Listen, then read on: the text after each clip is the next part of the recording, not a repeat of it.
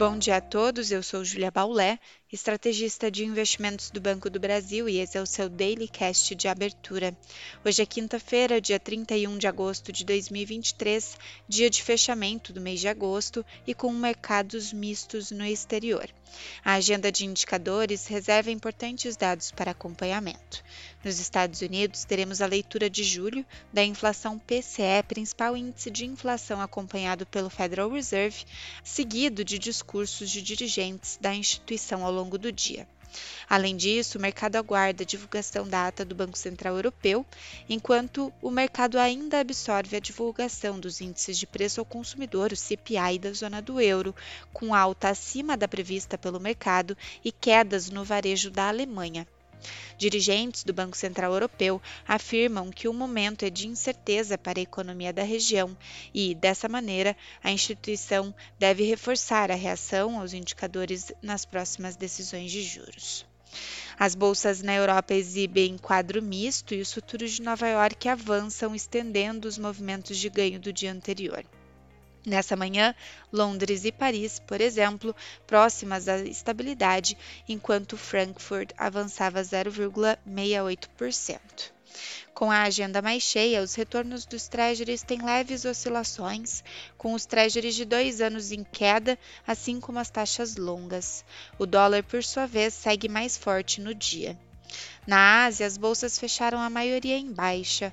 O mercado segue cauteloso com as perspectivas para a economia da China após a divulgação dos PMIs industrial e de serviços, mostrando uma leve melhora.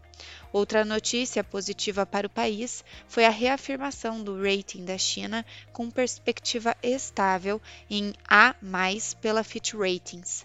Mesmo assim, como comentado, Xangai fechou em baixa de 0,55%, Tóquio com alta de 0,88% e Hong Kong caindo 0,55%.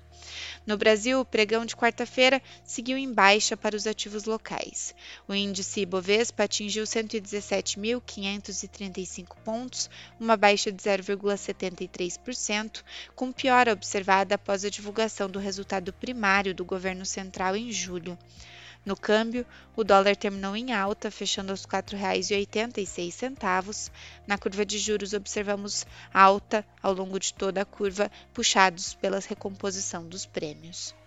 Para hoje, na agenda local, aguardamos a divulgação dos dados da PNAD contínua do trimestre encerrado em julho, enquanto o envio do projeto de lei orçamentária de 2024 é o grande destaque do dia e deve ser entregue no final da tarde de hoje.